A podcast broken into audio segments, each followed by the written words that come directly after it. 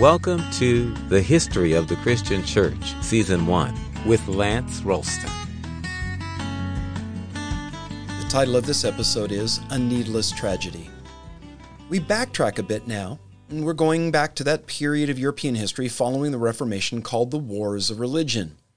We do so to take a look at a single day, August 24th of 1572 in Paris, and the infamous event that happened there and then the St. Bartholomew's Day Massacre. We do this because while it's a lot more of a detailed look at something that we usually get into, it illustrates the impact that the Reformation had on Europe and, I think, the modern world. John Calvin was French, but his reforming work was centered in Geneva, Switzerland. It didn't take long for his influence to spread back to his native homeland, so that by 1555 Calvinism had firm roots there. French Calvinists were called Huguenots, a word of unknown origin, but was meant as a mockery of Protestants.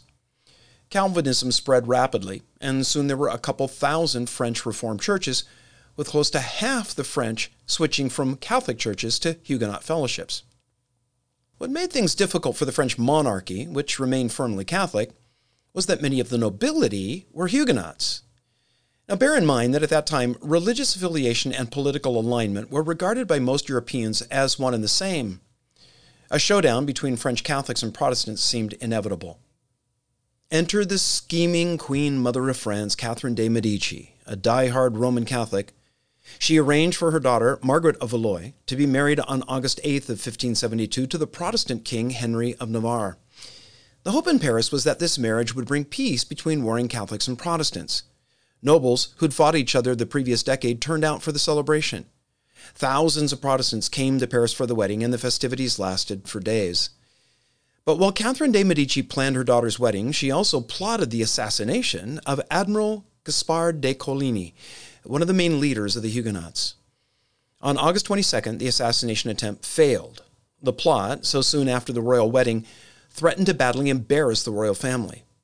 Near midnight the following day, Charles IX, the 22 year old French king and brother of the bride, in a fit of rage, screamed at his mother, If you're going to kill Coligny, why don't you just kill all the Huguenots in France so there'll be no one left to hate me?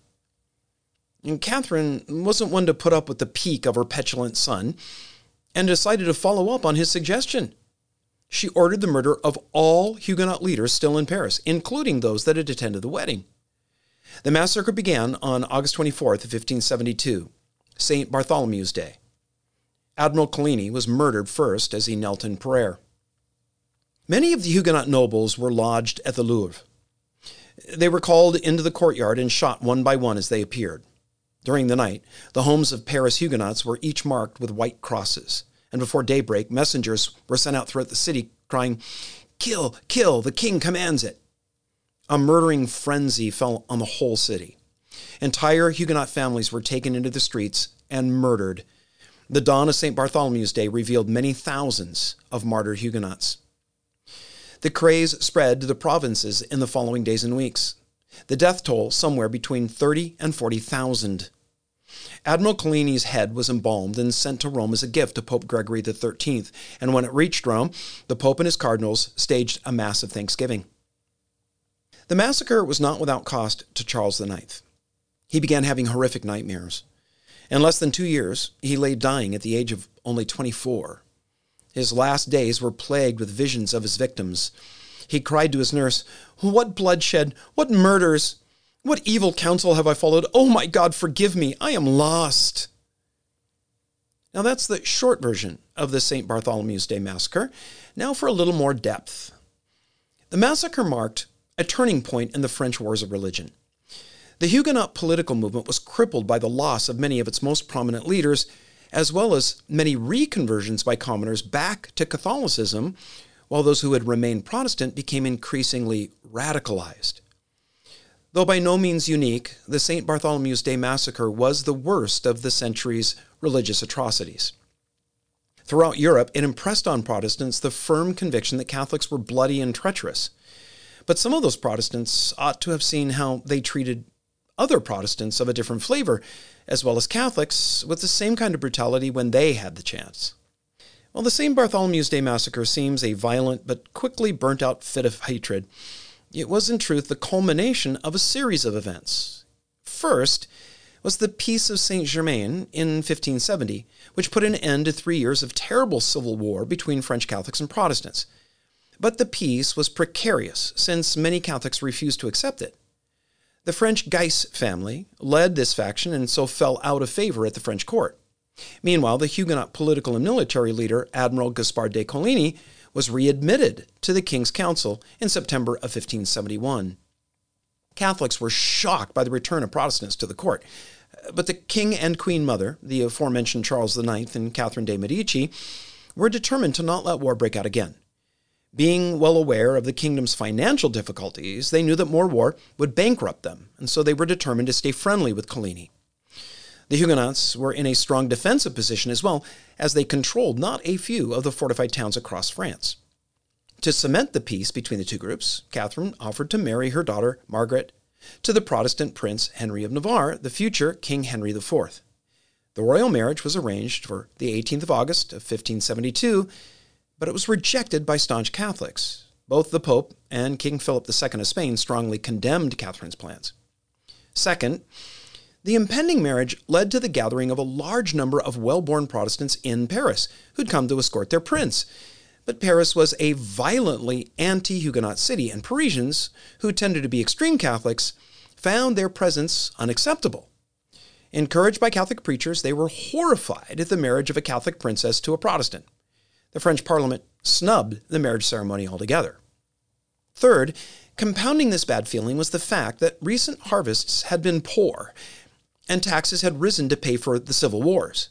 The rise in food prices, set against the backdrop of the obscene luxury displayed by the nobles on the occasion of the royal wedding, increased tension among the commoners.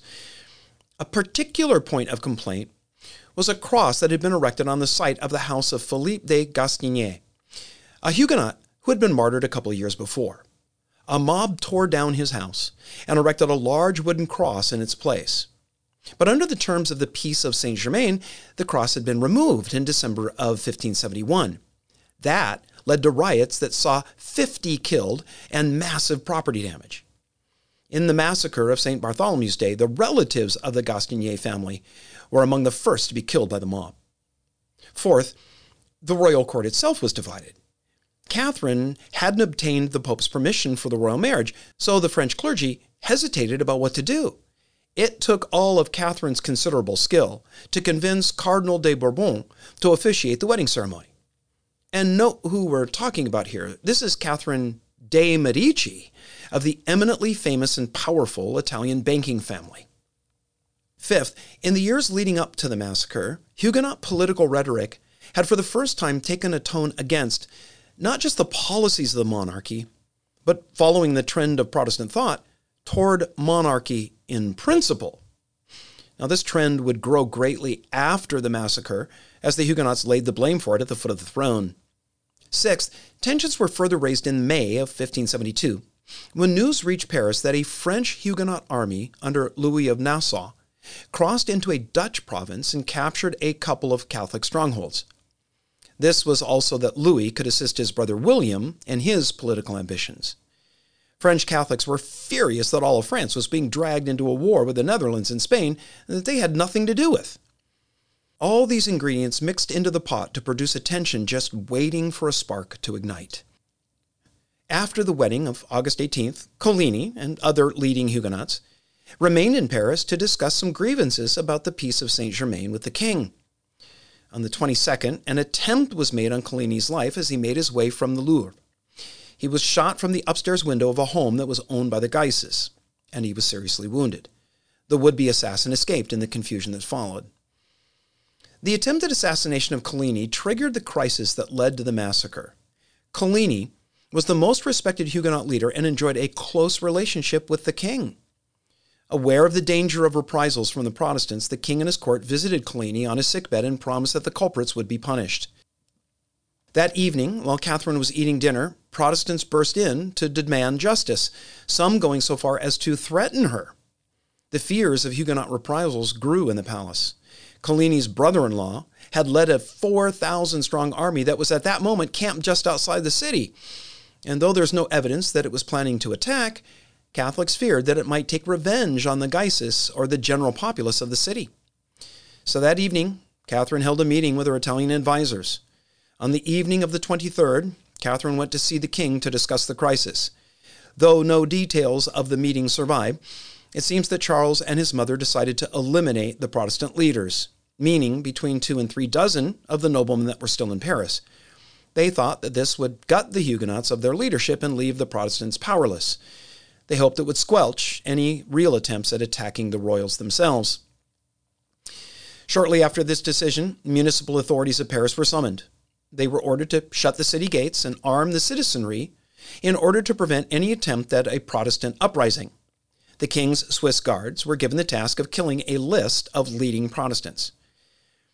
It's difficult to determine the exact chronology of events and know the moment that the killing began. It seems that a signal was given by ringing bells at the church that was near the Louvre. The Swiss guards expelled the Protestant nobles from the Louvre castle and then slaughtered them in the streets.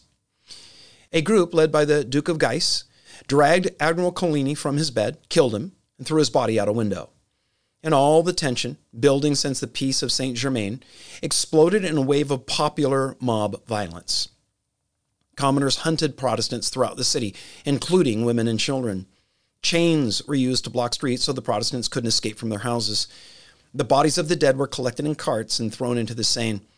The massacre in Paris lasted three days, despite the king's attempts to stop it.